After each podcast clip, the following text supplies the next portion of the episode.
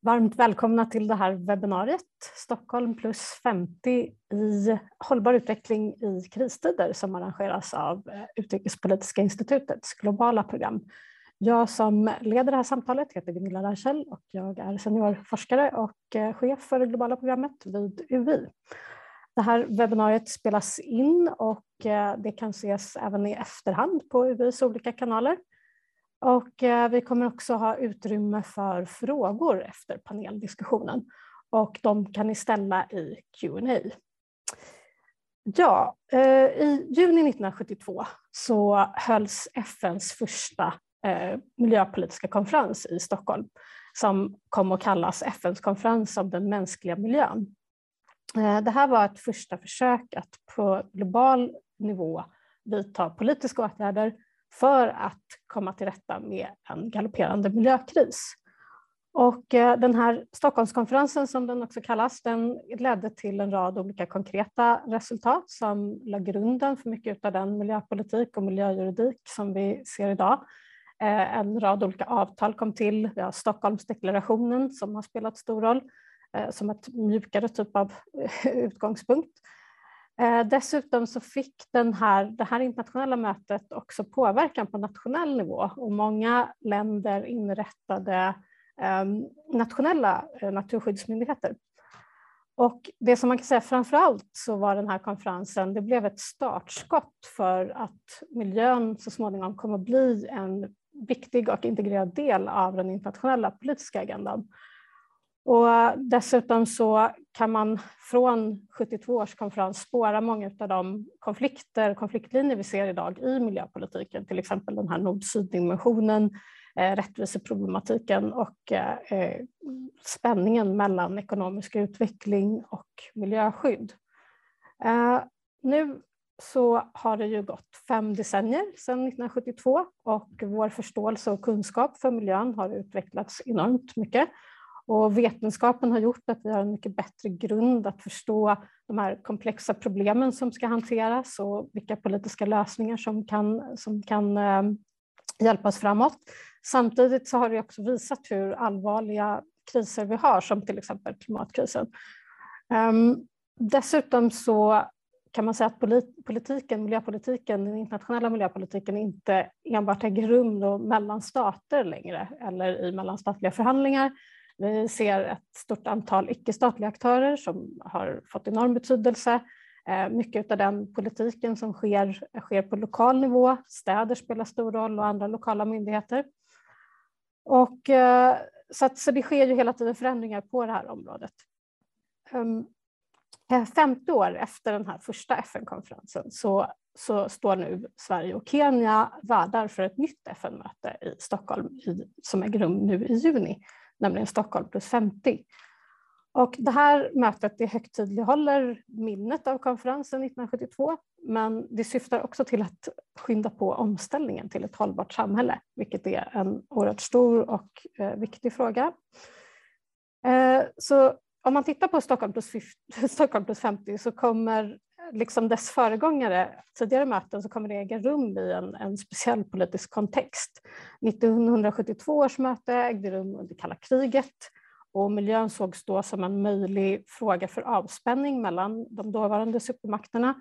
Andra möten har påverkats av eh, kriget mot terrorism efter den 11 september och olika ekonomiska kriser som har haft stor påverkan på vilket utrymme de här frågorna har fått på den internationella politiska dagordningen. Eh, Stockholm plus 50 då, det sker ju i efterdyningarna av en pandemi och eh, det ryska anfallskriget mot Ukraina och även ökande geopolitiska spänningar runt om i världen. Och i synnerhet då mot en bakgrund av en omvälvande klimatkris som vi måste hantera. För att diskutera de här frågorna så har jag en mycket kunnig eh, panel på plats som jag vill hälsa varmt välkommen. Jag börjar med Björn-Ola Linnér som är professor i klimatpolitik vid Linköpings universitet och även programdirektör för Mistra Geopolitics. Eh, Björn-Ola kommer att prata om eh, geopolitik och hållbar utveckling, lite brett beskrivet. Därefter har vi Åsa Persson som är forskningschef och vice VD för Stockholm Environment Institute. Och eh, Åsa forskar om internationell politik för klimatanpassning och även implementeringen av Agenda 2030. Och sen måste jag också nämna att du också ingår som enda svenska forskare som jag har förstått det, i den här internationellt oberoende expertgruppen som utvärderar eh, de globala målen. Eh, därefter så har vi Johanna, eh, förlåt, Åsa ska prata om vetenskapens roll i det här som är en central fråga. Johanna Lissinger Pietz som är Sveriges ambassadör för Stockholm plus 50 och eh, som har en lång och gedigen erfarenhet av miljöpolitik och har bland annat varit eh, Sveriges chefsförhandlare för klimatförhandlingarna. Eh, Johanna kommer att berätta för oss om, om, mötet Stockholm plus 50 och varför det är viktigt och lite om kanske om värld, värdnationernas förhoppningar och förväntningar och kanske fruktan också. Eh, Sen sist men inte minst med på länk så har vi Hanna Leonardsson som är universitetslektor vid eh, Linnéuniversitetet och även associerad vid UI. Eh, och även författare till en nyligen publicerad rapport som heter Local Initiatives, Factors in and Lessons for Sustainable Development. Och Hanna kommer att ge oss en inblick från lokala hållbarhetsinitiativ i eh, Libanon och där det då har pågått olika kriser då så varmt välkomna och då tänkte jag börja ge ordet till Björn-Ola. Ja, tack så mycket. Ja, geopolitik är ju verkligen i fokus nu eh, dessvärre i ljuset av kriget mot Ukraina. Eh, först då lite kort, vad är ett geopolitiskt perspektiv? Ja, det handlar om att förstå staters och andra aktörers eh, agerande utifrån geografiska förutsättningar. Så när människan och naturens öden är sammanflätande så påverkas direkt eh, hur våra internationella samarbeten och konkurrens om naturresurser och handelsvägar och i slutändan då nationell och mänsklig säkerhet. Kriget eh, mot Ukraina har ju satt eh, de geopolitiska aspekterna i blixtbelysning när FNs klimatpanel träffades, den arbetsgrupp 2 som fokuserar på klimateffekter och eh, anpassning. Då träffades eh, samtidigt som kriget bröt ut och Ukrainas chefsförhandlare där, eh, Svetlana Svitlana Krakowska, hon satte direkt fingret på de här geopolitiska aspekterna av kriget i sitt anförande som hon höll ifrån Kiev samtidigt som missilerna ven. Och hon pekade på hur intäkterna från eh, naturgas och olja, exportintäkterna, har eh, hjälpt till att bygga upp den eh, ryska krigsmakten som har som byggdes upp rejält under de senaste tio åren. Och samtidigt så pekar han på behovet av en klimatomställning, att bli oberoende av den ryska naturgasen och oljan. Men inte bara det, hon pekade också på hur det här kriget då utmanar den Eh, internationella rättsordningen och därmed kommer försvåra klimatförhandlingarna.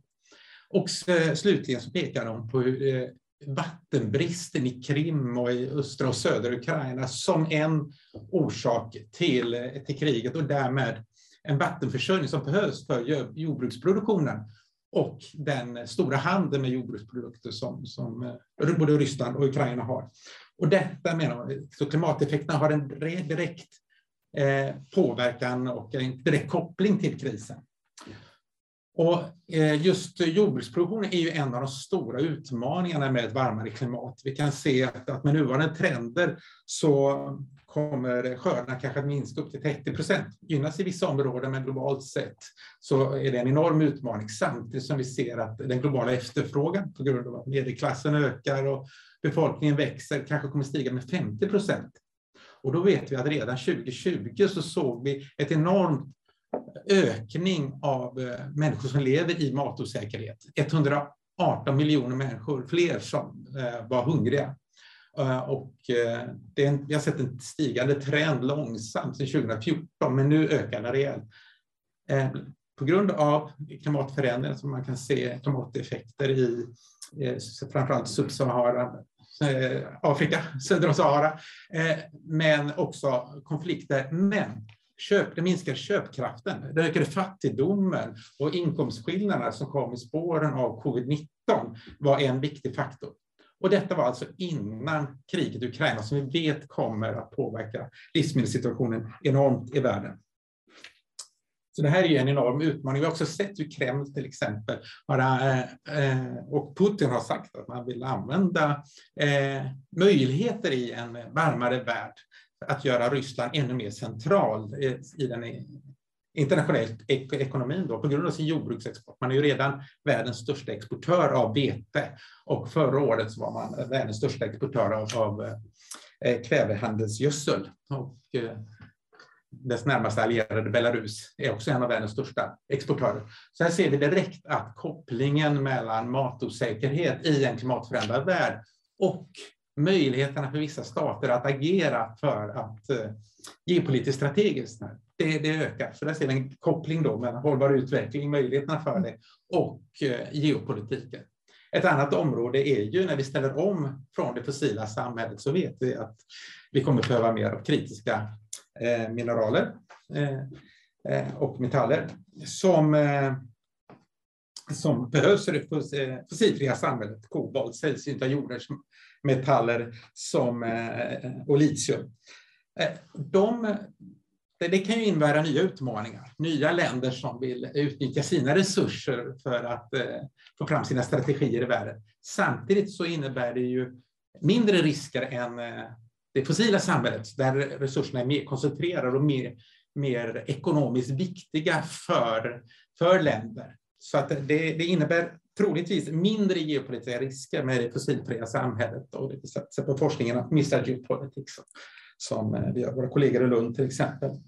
Eh, och samtidigt så fler länder kan, kan exportera. Vi ser nya aktörer som kan bli centrala då i, när det handlar om handel av el snarare än handel av, av eh, olja och naturgas. Som, där eh, länder som, eh, som eh, eh Tysk, Kanada, Tyskland och Frankrike blir viktiga aktörer istället för eh, Qatar, eh, Saudiarabien eller Ryssland som det för Sveriges del. Slutligen då, så eh, tittar vi på det här, eh, hur det kan påverka hur kriget och eh, geopolitiken kan påverka kring det förändrade klimat, kan påverka det internationella samarbetet. Där ser vi ju nu ett raserat internationellt förtroende mellan länder. Det kommer ju, tror jag, att ha, ha stor påverkan på de internationella förhandlingarna som vi kommer se i Egypten i höst. Men redan kanske till Stockholmskonferensen, det får vi kanske prata mer om med Johanna här. Eh, det finns ju en risk att vi ser nu två block som växer fram, för det är tydligt att nu vill EU och eh, USA göra sig fri från fossilberoendet av inte minst då Ryssland få nya beroenden i sig. Men det, det innebär kanske en push mot en klimatomställning samtidigt som vi ser att då finns det mer billig fossil energi på världsmarknaden och vi ser ju redan hur länder som Indien till exempel har utnyttjat detta. Så risken är ju att vi kommer se två nya geopolitiska block som i kalla kriget, fast nu går skiljelinjen utefter klimatomställningen. Istället. Länder som ställer om till klimat och de som, som eh, utnyttjar billig fossil energi och laggar efter. Och det här är ju en enorm utmaning för det internationella samarbetet. Samtidigt vet vi, inte minst från Stockholmskonferensen 1972, att internationella förhandlingar kan också bli en oas där eh, internationella förhandlingar om eh, miljöfrågor kan bli en oas för geopolitiska rivaler som det var på den tiden med Sovjetunionen och USA. Tack. Tack så mycket Björn-Ola. Jag tänkte på den här frågan om miljön som en avspänningsfråga är ju oerhört eh, central och, och, viktig och väldigt spännande. Just att, att eh, klimatet eller hållbar utveckling blir en del av geopolitiken. Eh, jag funderar på vad man kan göra. Kan man, eh, den här, du gjorde, hintade ju om det, en parallell här till, eh, till 72 års möte. Eh, kan man liksom, tror att man kan se det tydligt idag att det skulle kunna gå åt det hållet? Eh, eller är det just att omställningen ändå har den här geopolitiska dimensionen så att det är så intimt förknippat med mm. geopolitik idag? Jag tror att det är, för det första tror jag, är oerhört viktigt att EU nu använder det som, är, som kallas den gröna givens diplomati. Mm. Alltså, den gröna given är just EUs stora ambitiösa program för att ställa om, för att möta utmaningar i klimat och biodiversitet och hälsa och så. Så att man kan bygga allianser, bland annat genom att man stöder då eh, klimatanpassnings, eh, klimatanpassning och den, den, kompensation som man pratar om, eller man pratar om kompensation, men det som kallas loss and damage, förlust och mm. skador till exempel, som frågor som varit otroligt svåra att komma vidare med i mm. klimatförhandlingar. Nu är det jätteviktigt.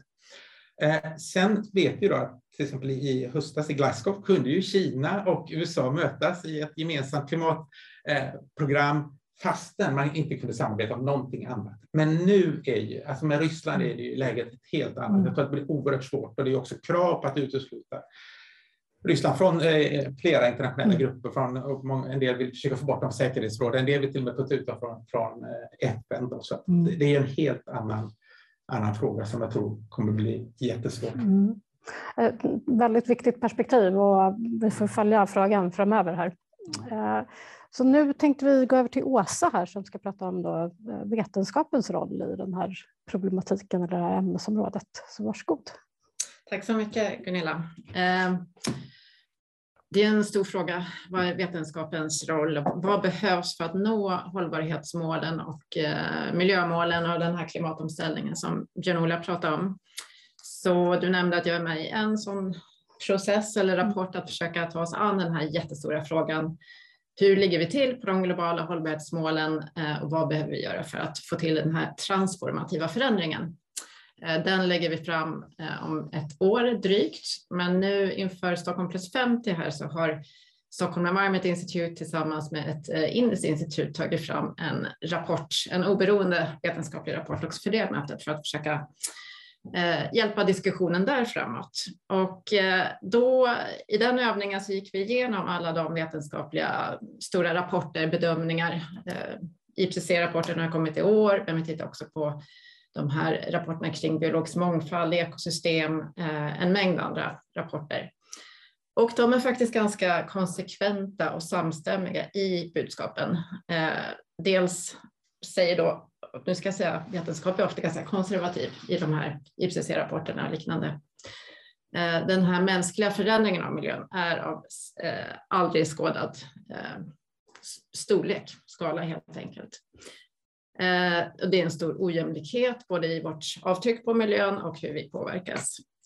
En andra väldigt tydligt budskap är ju att vi behöver förändring som är akut och transformativ Eh, den tredje stora budskapet när vi tittar på alla de här rapporterna som jag tycker man ser också ett, ett skifte så att säga över tid, det är att vi måste förändra våra ekonomiska system, eh, våra konsumtion och produktionsmönster och hur vi investerar och finansierar de investeringarna. Eh, om man tittar på 50 år bakåt så att säga, så, så då i början ägnar man sig mer åt att diagnostisera problemen, eh, utveckla end of pipe lösningar, men nu är vetenskapen ganska tydlig med att vi behöver tänka om eh, kring hur vår ekonomi är organiserad. Så att eh, vetenskapen har ju redan levererat ganska många färdplaner. Hur ställer vi om energisystemen, matsystemen, transporterna? Eh, och det är ju viktigt tycker jag också när vi pratar om de här stora utmaningarna som man absolut inte kan trivialisera på något sätt som, som Björn-Ola pratar om, att det finns en mängd lösningar. Eh, för att ge några exempel, om man börjar med de här lägst hängande frukterna, eh, metanutsläpp, där kan man göra stora besparingar idag genom att adressera dem. Eh, saker som att hantera gruvor bättre, eh, risodling i syd eh, och så vidare. Energieffektivitet är en annan sån, mm. sånt område med stora besparingar och där har vi också hört viss kritik nu när vi är i det här läget att vi behöver minska beroendet av fossila bränslen eh, och den här ryska gasen, att vi kanske borde titta ännu mer på energieffektivitetsåtgärder. Eh, men också inom ett område som hållbar konsumtion och hållbara livsstilar så finns det en mängd eh, idéer på åtgärder vi skulle kunna ta till idag. Så det är viktigt att komma ihåg också när vi pratar om kris, stora utmaningar. Eh, frågan har ju också ställts, hur mycket kommer det här kosta? Hur mycket kommer den här enorma omställningen kosta? Där finns det också uppskattningar.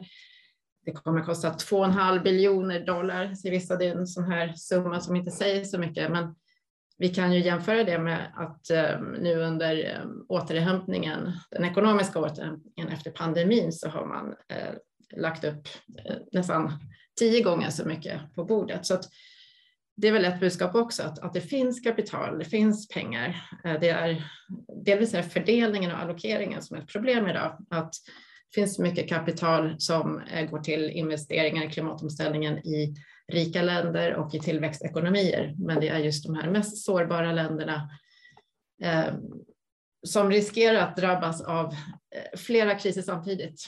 Eh, konflikter, ökade mat och bränslepriser, klimateffekter, eh, skuldkriser, inflation. Det är de som riskerar att drabbas och det är där det är allra svårast att investera.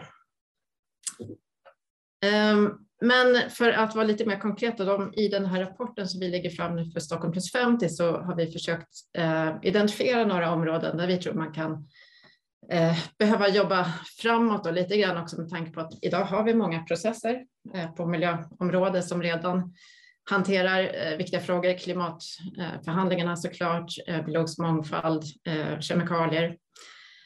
Men vi tror att man kan eh, titta lite grann på bredare skiften inom tre områden. Ett som vi kallar att omdefiniera vårt förhållande till naturen, vilket kan låta lite flummigt kanske, särskilt här i Sverige, men där tror vi att det, är faktiskt ett läge nu. Eh, vi har kommit ganska långt med att titta på eh, hur kan vi värdera naturens kapital bättre, liksom få in det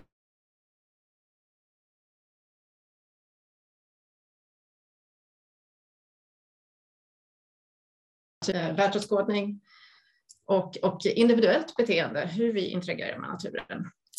Ett andra område är hållbart välstånd för alla, så det är mer ekonomiska system. Eh, där tycker vi det är mycket spännande forskning och eh, policydiskussioner kring hållbara livsstilar, eh, där vi ser att det räcker inte tyvärr med att, att eh, ha bättre konsumentinformation till exempel, utan vi behöver möjliggöra livsstilar och där behövs det då, eh, politik från nationell, lokal, internationell nivå. Till sist hur vi investerar i en bättre framtid och då återkommer vi till frågan här om finansiering. Eh, där tycker vi att det vore spännande att försöka fokusera mer på teknologiöverföring som var ett sånt här eh, verktyg som man eh, redan 1972 tog upp. Man pratade om teknologiöverföring och, och finansiering. Då. Men den här teknologiöverföringen har inte riktigt fungerat i praktiken och där tror vi att man behöver tänka nytt och titta mer på samutveckling av teknologi just för att inte få till den här äh, konfliktlinjen som Björn-Ola var inne på med två block, vilka som är med i klimatomställningen och de som förlitar sig på gamla teknologier och gamla resurser. Äh, och därför där kan ju den här gröna kapplöpningen som vi sa, den kan ju då öka klyftorna snarare än att minska dem, vilket kan ge upphov till en mängd nya kriser. Då. Så att det är några frågor vi tror man kan försöka komma framåt med. Tack så mycket Åsa. Det här är ju, det låter ju lite hoppfullt och eh, man vis, det ser ju också hur viktig vetenskapen är i de här frågorna. Det har ju verkligen varit den här vetenskapliga tekniska frågan som, som har politiserats. Eh, jag skulle vilja ställa en fråga som kanske är lite mer övergripande just om vetenskap och kunskap. För jag menar, om man tänker på, på vetenskap och kunskap så har ju det alltid politiserats på olika sätt. Det har ju alltid blivit politik utav det. Men jag tänkte just i samband med de här eh, alltså kriser och så, ser, ser du att det här ökar just den politiseringen och finns det något sätt man skulle kunna komma till rätta med det? Jättestor fråga men jag var nyfiken på att höra dina tankar om det. Väldigt intressant fråga. Jag är väldigt intresserad av att höra vad de andra panelisterna också tänker om det. Um, jo, men det är väl alltid en risk att kunskap, vetenskap politiseras, men jag tycker det som är intressant med de här kriserna, det är att de eh, åtgärder som löser kriserna, i det här fallet då, till exempel bli av med det här uh, importberoendet mm. av eh, rysk eh, naturgas, de är ganska konstanta. Vad som förändras när vi har kriser, det är motiven och argumenten som framförs. Så nu är det ju såklart energisäkerhet snarare än klimatomställning. Eh, och jag tycker man kan se samma logik på andra områden mm. också. Så att eh, det gäller ju vad, alltså kriser orsakar problem såklart, men det är också möjlighetsfönster såklart och att man är lite, man kan vara lite opportunistisk mm. också, vilken typ av evidens man lägger fram mm. Eh, för att få till de här åtgärderna som behövs. Just det, vi kanske får chans att återkomma till den frågan lite, lite längre fram om vi har tid. Men nu skulle jag vilja gå över till, eh, till Johanna här då och eh, som ska prata om just själva Stockholmsmötet här, Stockholm plus 50-mötet som äger rum om en och en halv månad. Så varsågod Johanna. Tack Gunilla, tack och eh, tack också till eh, Benola och Åsa som eh, jag tror egentligen har svarat på den första frågan du hade till mig Gunilla. Mm. Varför är Stockholm plus 50 viktigt? Mm. Eh, så det tror jag att vi har liksom satt den scenen lite grann för varför är Stockholm plus 50 viktigt. Eh, jag vet också att vi har en ganska bred publik. En del tror jag har följt processen med Stockholm plus 50 länge. Andra kanske är nya. Så ska man göra en mini crash course för vad är Stockholm plus 50?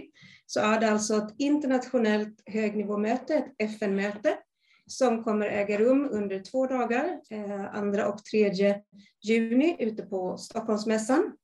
Eh, det har ett mandat att fokusera på accelererat genomförande. Jag kommer komma tillbaka till det under, under samtalet och presentationen här. Eh, och det är också ett möte då som ska resultera i rekommendationer för hur ökar vi takten i omställningen. Så det är den korta eh, inramningen. Sen pratar vi ofta om Stockholm plus 50 och det är ju också ett högtidlighållande av 50 års arbete och 50 års miljömultilateralism eh, Eh, som är värt att högtidlighålla och som jag tror i tider av dessa är faktiskt också än viktigare att uppmärksamma. Eh, att uppmärksamma de framsteg som har gjorts, även om vetenskapen är väldigt tydlig att vi behöver göra mer och fortare. Eh, jag tycker också att det är lite värt att uppehålla sig vid den längre titeln för Stockholm plus 50. A healthy planet for the prosperity of all, our responsibility, our opportunity. Eh, det är en lång titel, men det är en titel som på faktiskt en mening också sammanfattar visionen för Stockholm plus 50 och som också väldigt mycket knyter samman människa, natur, välfärd. Eh, vi har ju idag, som alla känner till, eh, Forum för klimat, vi har Forum för biologisk mångfald, vi har Forum för kemikalier, det kommer vara nya för, för för vad heter, förhandlingar om plast. Eh, men när vi nu är inne i ett liksom decennium av genomförande så blir ju också kopplingen mellan dessa områden allt viktigare. Och också kopplingen till andra politikområden som välfärdsfrågor, jobb, utveckling. Och det är väl i princip också just den kopplingen som vi ser som en av liksom, vad ska man säga, nyckeln i Stockholm plus 50. Eh, så vi har också sett, kan man säga, mötet på tre plan. Ett som handlar just om att koppla samman agendor. Eh, de trippelplanetära kriserna tillsammans med välfärd, omställning, gröna jobb. Vi har också eh, ett plan som är så att säga mobiliserande och då handlar det också om att ska man klara den här omställningen så behöver man ha med sig samhällets alla aktörer. Vi har forskningen representerad här idag, men det handlar också om näringsliv. Vi kommer ha ett stort fokus på ungdomar, eh, både i Sverige och globalt. De har också själva bidragit till processen med ett eh, Youth Policy Paper som ger så att säga, en tydlig signal vad man förväntar sig av eh, beslutsfattare. Och det finns också då en dimension som handlar om accelererandet av genomförandet. Och eh, också intressant Åsa, när du pratade om, om, din, om rapporten som kommer komma då från SI och, och eh, CEW och de frågor som har identifierats från det vetenskapliga hållet. Om jag jämför dem gentemot vad vi har sett från de informella konsultationer som har ägt rum på regionala nivåer, på landnivå, eh, med näringsliv, så är det faktiskt väldigt, väldigt lika lösningar. Och det kanske inte är liksom egentligen förvånande, men det är ändå, tycker jag, bra för att det blir en tydlig riktning på att det är de här frågorna som vi behöver och där vi behöver göra en omställning. Eh, och då tänker jag till exempel på, du pratade om det här med att omdefiniera vår relation till naturen, eh, som har funnits med i liksom Stockholm plus 50-kontextet hela tiden. Generalsekreteraren pekade ut i sin rapport uh, Our Common Agenda, Stockholm plus 50, som ett tillfälle att omdefiniera relationen till naturen. Uh, det handlar också om att, så att säga, stärka multilateralismen med att få fler röster in i processerna. Det tror jag kommer vara otroligt viktigt för tillit och trovärdighet framöver och också för att vi faktiskt ska klara omställningarna. och också för så att säga, både liksom den demokratiska processen men också att göra det multilaterala systemet mer stabilt. Eh, så det är också ett viktigt fokus eh, för oss i Stockholm plus 50. Men det ska sägas att det är inte alltid lätt. Eh, dagens FN-möten är ganska väl omgärdade av vem som får tala, när man får tala och så vidare. Men att kunna ha den diskussionen, att få in civilsamhället så mycket vi kan, tror jag också är oerhört viktigt. Om jag också ska säga någonting, kanske liksom vad vi ser som budskap avslutningsvis, som, som liksom nu kommit från den informella process som har pågått här under våren, eh, så kan jag säga att det här är någonting som kommer pågå. Eh, vi kommer så att säga också ha de här ledarskapsdialogerna som äger rum i eh, Stockholm i juni. Men några frågor man kan plocka upp redan nu, och det kopplar också till vad Åsa sa, så är det betoning av det multilaterala systemet som en viktig nyckel och ett system som också jobbar åt samma håll vad det gäller miljö och klimatfrågor. Ehm, att vi faktiskt lyckas komma framåt och hantera det faktum att vi har olika nationella förutsättningar. Vad innebär det? Ehm, också frågor kring utbildning. Ehm, gröna jobb kommer upp väldigt starkt också som framtidsfrågor. Digitala lösningar. Men också att faktiskt våga titta på hur ser vårt system för välfärd ut? Hur mäter vi välfärd och vad innebär det för våra förutsättningar att faktiskt mäta de globala målen. Så det var kanske ett litet smakprov på frågor som har kommit upp i konsultationerna här under våren. Mm. Tack! Tack så mycket Anna. Det är ju oerhört eh, tacksamt att du vill komma hit och berätta om det här och ta dig tid att göra det. Jag tror att många är väldigt intresserade av att få höra det från någon som är så inne i den här processen och mötet. Så vi är väldigt tacksamma för det. Eh, jag tänkte en kort fråga bara. Så hur, hur ser du att pandemin har påverkat förberedelserna inför det här mötet? Mm. Eh, det finns väl olika, liksom två dimensioner av det. Det ena är processdimensionen. Mm. Eh, när jag började det här jobbet för drygt två år sedan så hade jag kanske tänkt mig en annan process än vad pandemin tillät så att säga. Och där så ser vi att det påverkar ju möjligheterna i form av att, och det tror jag inte bara gäller Stockholm plus 50, det tror jag gäller mycket internationella förhandlingar, att man kan lösa väldigt mycket digitalt. Man har tagit ett extremt stort steg framåt under den här tiden. Men det förtroliga samtalet som ofta är så viktigt, det är svårare att få till över en Zoom eller Webex eller vad det nu är för medium man använder. Eh, så det tror jag liksom, det, det påverkar och det, det, tror jag att liksom man uppskattar också nu. Vi såg när vi var i Nairobi på Junea, första fysiska mötet för många också, glädjen i att faktiskt kunna samtala och vad det också gör för att hitta förståelsen, bygga förtroende och hitta lösningar framåt. Eh, sen har det ju också satt ljuset på andra delar, liksom återbyggnad från eh, covid-19, kopplingen på människa, natur, miljö som har blivit så mycket tydligare. Så på så vis har det också påverkat mm. narrativet. Just det. Tack så mycket. Eh, nu ska vi snabbt hoppa över till Hanna här då den lokala nivån och den lokala, ett lokalt initiativ. Eh, så Hanna finns med här på länk. Så varsågod. Ja, tack så mycket. Eh, jag ska ge ett kanske lite annat perspektiv i relation till de här mer globala ehm, perspektiven som vi har hört. Eh, det jag pratar om idag bygger delvis på en rapport som jag skrivit tillsammans med Jean Bosco Habyarimana, där vi utgår ifrån att dels då att det behövs en hållbar omställning, men också att det finns eh, en hel del initiativ som pågår på lokal nivå. Och då har vi frågat oss vad är det som gör att eh, de här initiativen lyckas och vad är det som gör att vi kanske, kanske skulle kunna utvidga eh, deras möjligheter att påverka omställningen. Ehm, men innan jag går in på den så tänkte jag ska, idag ska jag använda Libanon som exempel. Eh, och Libanon är ett land som säkert många vet befinner sig i kris idag Eh, och befinner sig i eh, olika typer av kriser. Dels har man ju den ekonomiska krisen som, där man säger att eh, den libanesiska valutan har tappat ungefär 80 procent av sitt värde eh, de senaste tre åren. Eh, och det tillsammans med en politisk kris där man har en politisk elit som inte lyckas komma till skott och genomföra förändringar för att ta hand om krisen.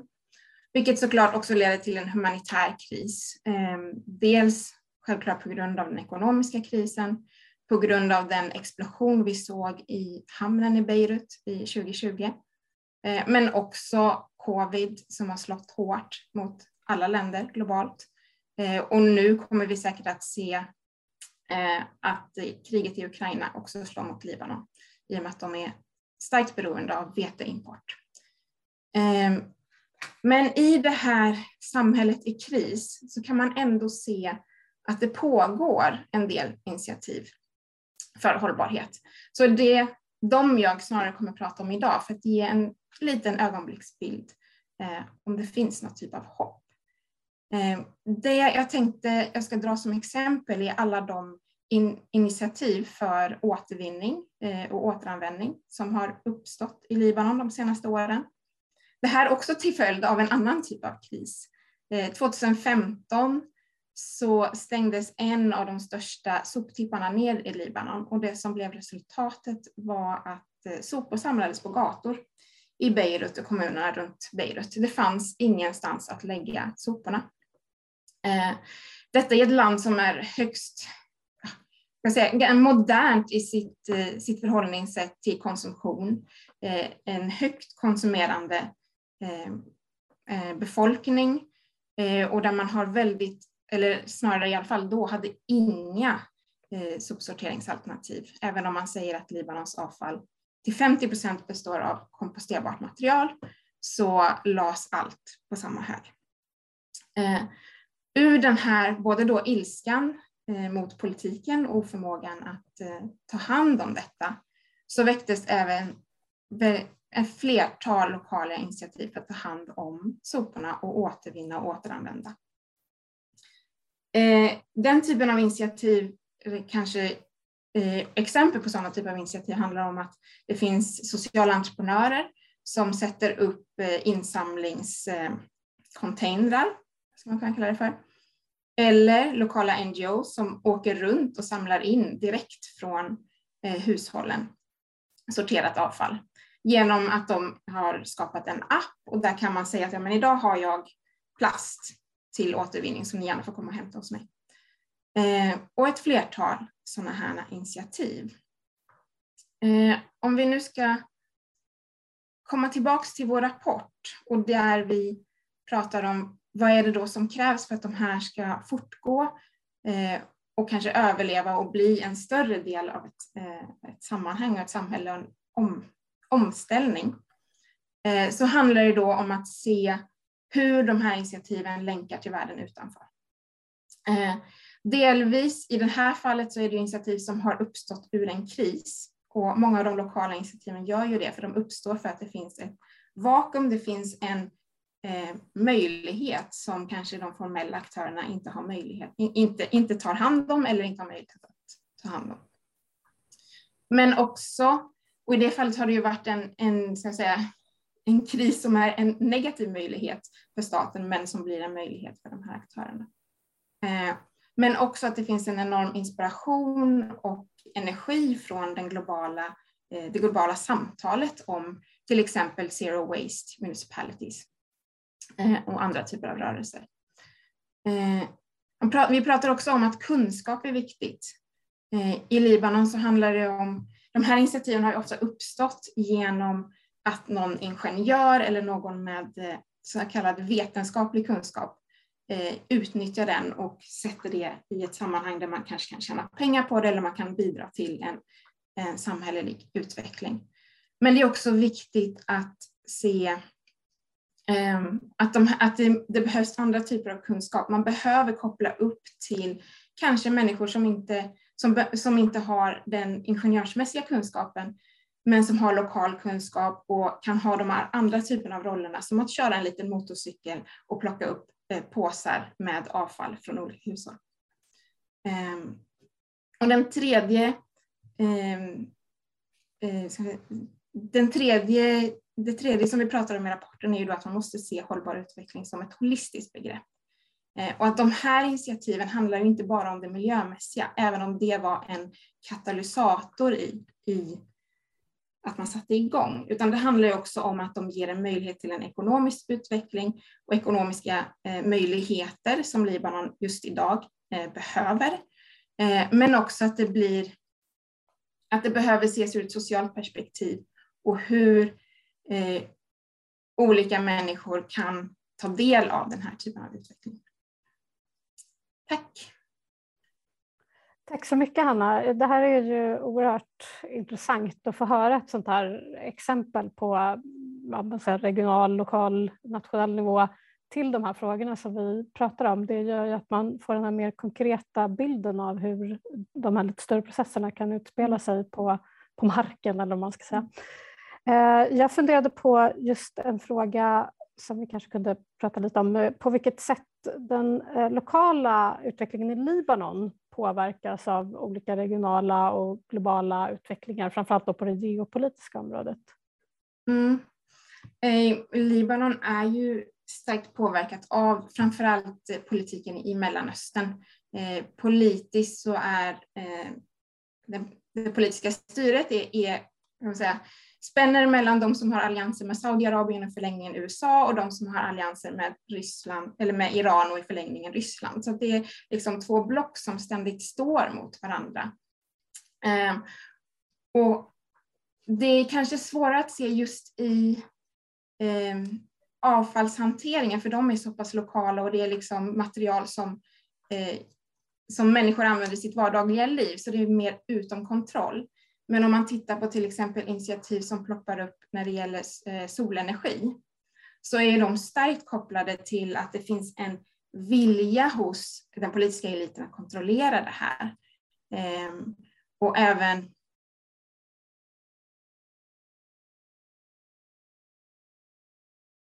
om att man importerar olja från en den ena eller en den andra, vilket gör att man både då står i motsättning mot varandra och kanske också står i motsättning mot eh, de här alternativa energiformerna för att man tappar kontroll. Eh. Just det. Eh, var du, ville du runda av där? Nej. jag kände jag tappade ljudet. Men eh, eh, tack så mycket Hanna. Ja, tack. Eh, ja, nu har vi haft, fått lyssna på vår panel här och eh, hört olika perspektiv eh, på det här temat. Och nu så har vi öppnat upp för frågor från publiken. Så nu ska vi se om det har kommit in några frågor. Annars så kan jag börja med att kanske ställa till panelen här en fråga om ni har några reflektioner kring det ni har hört av varandra.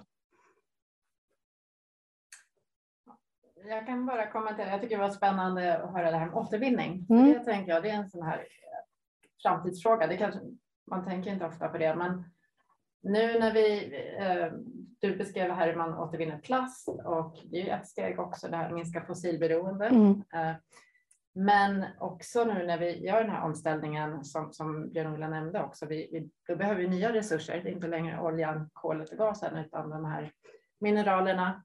Eh, hur kan vi Eh, hjälpa då, eh, alltså både Sverige själv behöver ju titta över återvinning, men också de här länderna eh, mm. i syd som, som eh, kan minska sitt importberoende.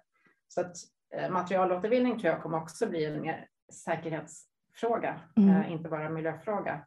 Och där har man den här potentialen nu att försöka samarbeta kring teknologier för återvinning istället för att återigen öka den här klyftan. Just det, just det. det är väldigt spännande verkligen. Någon annan som ville dela någon tanke? Björn-Ola? Ja. Jag tror det är precis är helt rätt. Och hur vi skapar, det var jätteintressant att höra här konkreta exempel hur vi skapar den här robustheten som vi pratar mycket om att vi måste skapa i Sverige nu i ljuset av de, de, de hot som, som vi ser i vår omvärld. Men det blir väldigt tydligt, inte minst i låg och medelinkomstländer eh, som har en stor resursutmaning. Det, det, så det var väldigt intressant att se hur man skapar de här eh, agila, anpassningsbara, att man hittar vägar framåt i med de stora utmaningar som finns. Då. Där är ju ökad, ökad resiliens och ökad robusthet i samhället, självtillit, men också inte minst utbildningens roll. Eh, får vi alltid understryka hur otroligt centrala det är för, för, för omställningen, alltså den här transformationen vi pratar om.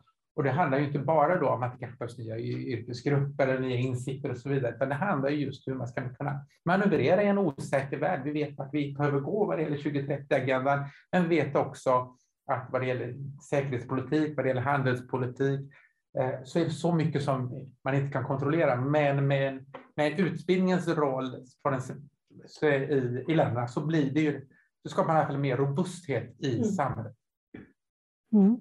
Men jag tänker också, jag tror att vi alla blev väldigt fascinerade av Hannas presentation och exempel här och också lite grann då här då vad, vad, vad det innebär om man stänger ner en, en liksom soptipp av, och vad, vad blir konsekvenserna av det? Både kanske vad det gäller, ja vad händer med de som jobbade på soptippen? Eh, och sen vad händer då med de nya? Hur får man de här nya arbetsgrupperna? Vilka nya tillfällen? Vilket jag också kopplar an till det du pratar om kunskap.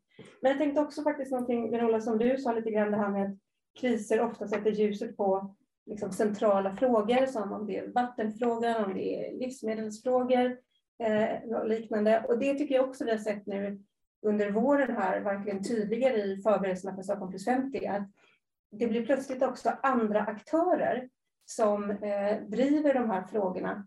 Eh, och det skapar oftast en annan dynamik och också kanske en bättre förutsättning för att lösa de kriserna. Så att säga. Mm. Just det, spännande. Hanna, har du någon eh, reflektion att komma in med? Så här? Nu har vi alla tänkt på ditt exempel. Men jag kanske kan fortsätta lite på det. En, något som jag inte har pratat om men som är extremt spännande också är ju hur de här lokala aktörerna som har ingenjörskap skapar ny teknik som är anpassad till den typen av material som finns på plats. Till exempel, det finns en eh, som man kallar sig för Waste Entrepreneur som skapade en teknik för att återvinna det här glassplittret efter explosionen i Beirut, som egentligen är ganska smutsigt material och de allra flesta eh, det, fabriker inte tar hand om. Samma entreprenör har också skapat nytt material av plastpåsar genom att pressa ihop det till ett hårt material som nu ersätter eh, i Libanon så kan man se hur tyvärr på grund av den ekonomiska krisen så tar folk skäl de här eh, locken för avloppsbrunnar. Och då försvinner de, för det är ett material man kan sälja. Men då har han börjat ersätta det här med en typ av plast, hård plastmaterial. Så att det skapar liksom att man inte bara tänker att eh, tekniköverföring måste ske från nord till syd, utan att vi faktiskt tar om hand om de initiativ och den kunskap som skapas utifrån den lokala kontexten. Just det, ja precis. Nej, men det är väldigt intressant. Jag, jag, tänkte jag ska ta, vi har lite problem, tekniska problem med frågorna här tyvärr, så att jag tar och, jag tar och ställer en egen fråga istället. Eh, jag, jag funderade lite på det här med den här alltså, krisframingen eller man ska säga, som vi har på det här seminariet. Och är, är det, liksom, hjälper det de här frågorna eller är det mer eh, ett, ett problem för att komma framåt? Alltså är det så, så att det kan störa liksom, politiken och, och tanken? Jag vet inte om ni, vem vill börja? Alltså, ja, jag kan väl börja. Ja. Eh, nu tror jag att bilden ligger på Hanna, men det gör ingenting. Ni hör kanske rösterna då. Eh, det är, jo, det är absolut, så kan det vara så, men samt, vi får ju hela tiden allt att göra vad det gäller miljöfrågorna och hållbar jobba med både krisbilden, för vi måste ju se vilka utmaningar vi har och vara nyktra över hur enormt stora de är. Eh, men vi kan inte bara hamna där, utan vi måste också titta på de möjligheterna. För väldigt mycket har ju blivit bättre sedan Stockholmskonferensen 1972, både vad det gäller vissa miljötrender, långt ifrån alla, och vad det gäller mänsklig utveckling har det ju tagit stora framsteg. Det är ju det att vi ser sådana enorma utmaningar nu, inte minst i ljuset av den klimat och bio biodiversitetskris, alltså krisen mot biologisk mångfald som vi ser. Eh, men eh, vad vi försöker göra, till exempel i Institute Politics, är jobba med olika, eh, jobba med framsyntheten. Hur kan vi förbereda oss för kriser, men också se vilka möjligheter som står till buds? För det är ju väldigt många, inte minst ur geopolitisk synvinkel.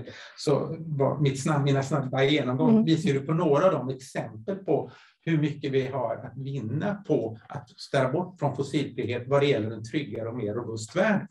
Eh, och, men då gäller det ju att vi adresserar de här ekonomiska ojämlikheterna som vi har pratat om här. Alltså att, mm. att vi, vi, behöver en, en enorm skjuts i att se till att det inte bara blir en tillfällighet för Europa eller möjlighet för ett, ett hälsosammare och mer levande biologiskt eh, eh, växande eller ja, eh, gått eh, Europa eller USA utan att vi kan få det här till övriga delar av världen. Vi kanske kommer tillbaka till den här frågan. Mm, mm, Men absolut, så, mm.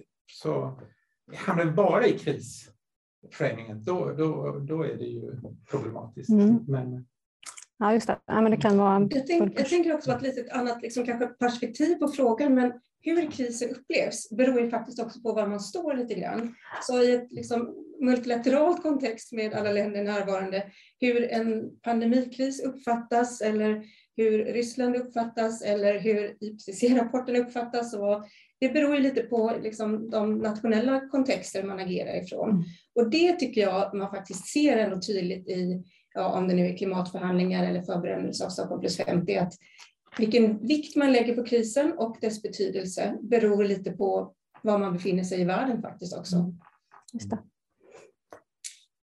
eh, inte så mycket att tillägga, mm. men jag, jag tycker väl bara vi kan konstatera nu efter de här sista tre åren att, att krisen är nästan konstant nu. Mm. Eh, så att det, det, jag tror att det är som andra är inne på, man, det är någonting man får liksom vänja sig vid och fokusera på de här resilienta, robusta institutionerna jag tycker vi ser prov på faktiskt att eh, vissa ramverk, de här globala hållbarhetsmålen eller EUs gröna giv, har gett en, eh, de är en slags kompass mm, eh, också att mm. navigera de här mm, kriserna. Mm.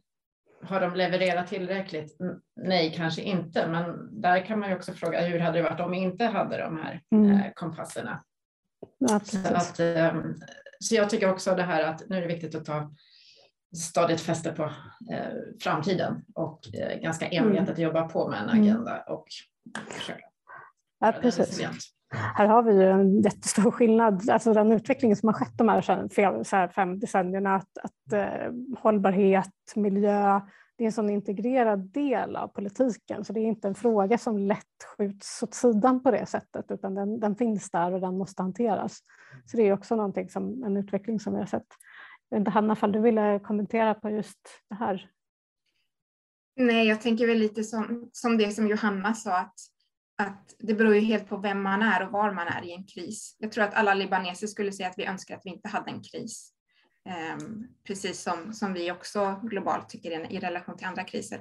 Uh, men att det är viktigt att inte låsa fast sig i just och säga att det slutar med krisen. Uh, utan ändå hitta de här små möjligheterna. Just det. Nu, nu har jag faktiskt lyckats få några frågor där. Tekniken har, har löst eh, tillfället i alla fall.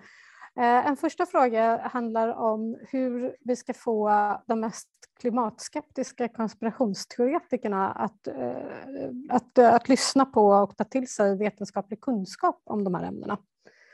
Det kanske, jag vet inte om Åsa vill börja och svara på den kanske? Eh, ja, det är inget jag är expert kanske... på, men som jag uppfattar debatten så är det ett liksom, snabbt minskande antal. Mm. Och jag tror att det som eh, kanske är, är viktigare det är att jobba med, med de som eh, accepterar eh, klimatförändring men tycker inte att eh, man behöver jobba med den frågan lika aktivt, ambitiöst så att mm. säga. Det är väl mm. där utmaningen är idag tycker jag. Ja, just det. Just det.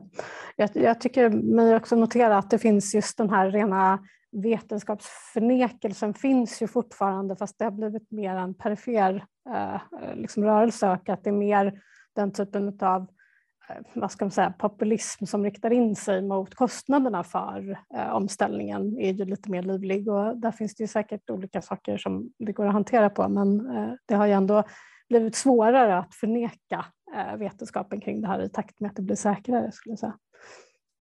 Till att flera opinionsundersökningar eh, som man gör runt om, när man gör sådana här enkäter runt om i världen, är ju stödet för klimatomställning är ju väldigt stort mm. runt om i världen. Mm. Ja, det. Så det måste vi ta fasta på. Ja, precis. precis.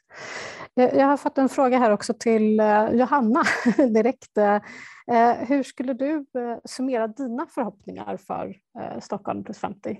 Mm. Ja, men vilken, vilken fantastiskt bra fråga. jag tror att mina förhoppningar för Stockholm plus 50 handlar om att mötet i sig själv, men faktiskt också den liksom, processen som vi har etablerat inför, eh, bidrar till ett liksom, mer inkluderande eh, förberedelser för eh, multilaterala möten. Vi har försökt satsa väldigt mycket på ungdomsinvolvering. Det finns fortfarande otroligt mycket mer att göra. Eh, men att man kan ta med sig den informella processen. De här informella arbetsgrupperna har ju varit öppna för alla som vill delta. Eh, så det är liksom en, en del. Sen också en förhoppning att de här eh, rekommendationerna då som ska komma ut konkret som är en liksom del av det officiella resultatet av Stockholm plus 50 eh, faktiskt fångar upp mycket av vad vi har pratat om idag, vetenskapen, behovet av omställning eh, och liksom, vad ska man säga, injicerar ännu mer energi i den multilaterala processen. Både för sånt som är viktigt att åtgöra här och nu, men också, och minst lika intressant och viktigt, att så att säga, identifiera ett antal nyckelfrågor där man behöver göra mer. Och det handlar ju också mycket om liksom systemförändringen eh, och det som Åsa faktiskt pratade om här. Att det får större ljus i form av vikten eh, av omställningen. Mm, just det. Är det någon som vill kommentera utav er andra? Det kanske var inte på Johannas förhoppningar just, men om ni andra har det. Låter bra. det låter bra. Ja, precis. Eh, ja, då kan vi gå vidare. Jag har ju fått de här frågorna på ett väldigt liten text här, så ska vi se om jag lyckas läsa. Ehm, det här är en, en, eh, en ganska stor fråga. Det handlar om hur vi ska få politiker att ta mer obekväma och tydliga beslut inom klimatområdet. Är det okunnighet? Och eh, är, det, är de rädda att det här blir impopulära beslut? Och eh, eh, vad, vad det vill säga, vi svenskar är inte mer redo för en stram klimatpolitik. Kanske en svår fråga att svara på, men jag tänker man kanske skulle kunna reflektera lite över det här, liksom de politiska system som vi har idag, att huruvida de är kompatibla med den här typen av frågor. Eh, vi har relativt korta mandatperioder om man, om man tänker sig hur långa perspektiv det är på de här frågorna. Jag vet inte om ni har några tankar kring det, eh, vad era tankar är om det. Ja, Åsa, jag kan försöka ge något, något, slags svar. Eh, I den här rapporten som vi kommer lägga fram 18 maj så har vi faktiskt tittat exakt på de här tidsskalorna. Liksom att de beslut vi tar idag i investeringar i infrastruktur ofta har en livslängd på 50-60 år. Eh, våra mandatperioder fyra år. Mm. Så det, vi, vi, behöver eh, hitta något sätt att eh, skapa ett ansvar hos dagens politiker att liksom, ha den tidshorisonten. Eh, vi har inte exakta svaren än, mm. men jag tror också i kontexten av den här frågan är det viktigt att titta historiskt. Man kan hitta otroligt mycket inspiration. Jag vet att Björn-Ola har forskat om det kring hur kan man genomföra omställningar. Vi har exempel där mm. stora, stora svåra beslut har tagits, eh, till exempel eh, efter de, den stora depressionen, ekonomiska depressionen i USA, eh, the new deal. 70-talets eh, oljekriser, stora investeringar mm. i energieffektivitet och eh, fjärrvärme och så vidare. Eh, så titta historiskt, men också titta på vad, vad, hur ser opinionen ut? Och vi har sett flera eh, opinionsundersökningar tycker jag, sista åren med ett starkt stöd. Så det, det, gäller liksom att koppla ihop det stödet med de här besluten på ett tydligt sätt. Tror jag. Just det. Björn-Ola Ödrup, nej du var... jag, tycker ja, ja, nej, det, det, det, det handlar, jag tycker det är jättebra som Åsa säger. Och att, att politik har ju också handlat om att, att förmedla visioner om vilket samhälle man vill skapa mm. oavsett vilken politisk mm. inriktning man har. Mm. Och det här klimatomställning är ju en fantastisk möjlighet att presentera sina politiska visioner av vilket mm. samhälle kommer våra, våra barn att växa upp i. Mm. Ja, precis. precis. Eh, jag eh, funderar själv lite på just om man tänker sig, när man tittar tillbaka på tiden, alltså från 70-talet och framåt, så kan man också se hur vi kan ju tycka att saker inte förändras tillräckligt snabbt, men samtidigt så sker ju hela tiden den här normativa utvecklingen. Så vi, vårt tankesätt kring de här frågorna förändras ju också över tid och det måste man ju också ha med sig i, i de här diskussionerna, tycker jag är viktigt. Eh, jag tänkte jag skulle kanske be er att göra varsin avslutande reflektion. Jag har funderat själv mycket på de här, liksom just den här krisframingen som, sa, som jag pratade om tidigare. Och lite det här med att vi på något sätt, jag vet att ni har varit inne lite på det några av er här, men att vi lever lite i att det känns som att vi har konstanta kriser som avlöser varandra.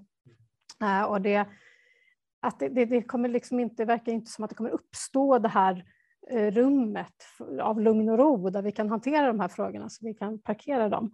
Eh, utan att vi måste på något sätt lära oss att det går inte att hantera en kris i taget utan att det här händer hela tiden i en pågående process. Så det, det jag funderar lite på om ni hade någon reflektion kring det som, eh, på, som avslutning på några sekunder var. Vill du börja? Ja, du kan börja. Men om vi tittar historiskt, som Åsa var inne på, så kan vi se att stora samhällsomställningar har ju ofta eh, följts av en disruptiva händelser, alltså där våra liv, våra vanor i att leva, hur vi lever våra liv, hur samhället är organiserat, allt det ställs på ända. Det kan vara en revolution, det kan vara ett virus, det kan vara nya tekniska språng och så vidare. Och det har ju, då blir det till för en sån här möjlighetsfönster för att eh, göra en annan värld möjlig, eller ett annat samhälle möjligt. Då. Så att på så sätt kan ju krisen också bära fröet till, till eh, ett nyskapande, som vi ofta säger, men, men det, det, finns ju belägg för att det faktiskt har fungerat så historiskt. Då. Eh, så jag, jag, jag tycker också att eh, visst, det, det är ett enorm, en enorm utmaning, men bara det här samtalet visar ju på alla de en av de positiva kraft som finns och den diskussion, vi var nere i Bryssel förra veckan i rapportprogrammet med mig, och den diskussion som finns där för att se hur kan vi nu ta vara på de här utmaningarna för att skapa ett bättre Europa. Det är, det är ju ganska fascinerande att följa, men det är då viktigt att vi ser till att vi inte skapar de här blocken då, utan vi ser att de positiva visionerna, det, det, positiva samhället som vi kan se att verkligen håller på att, åtminstone visst det är embryo till i Europa, att, det, att de möjligheterna finns för både låg och medelinkomstländer. Åsa? Eh, jag skulle väl bara understryka igen det här behovet av en tydlig framtidsvision. Mm. Jag, som jag ser det, är ett av de största bidragen som Stockholm plus 50 kan, kan ge. Också att man inte har det här oket på sig att förhandla fram eh, svåra beslut, mm. utan förhoppningsvis så kan länderna samlas och tänka visionärt. Mm. Eh, jag tror också eh, att det kommer vara väldigt viktigt med trovärdighet framöver. Det är tydligt när man läser dokumenten från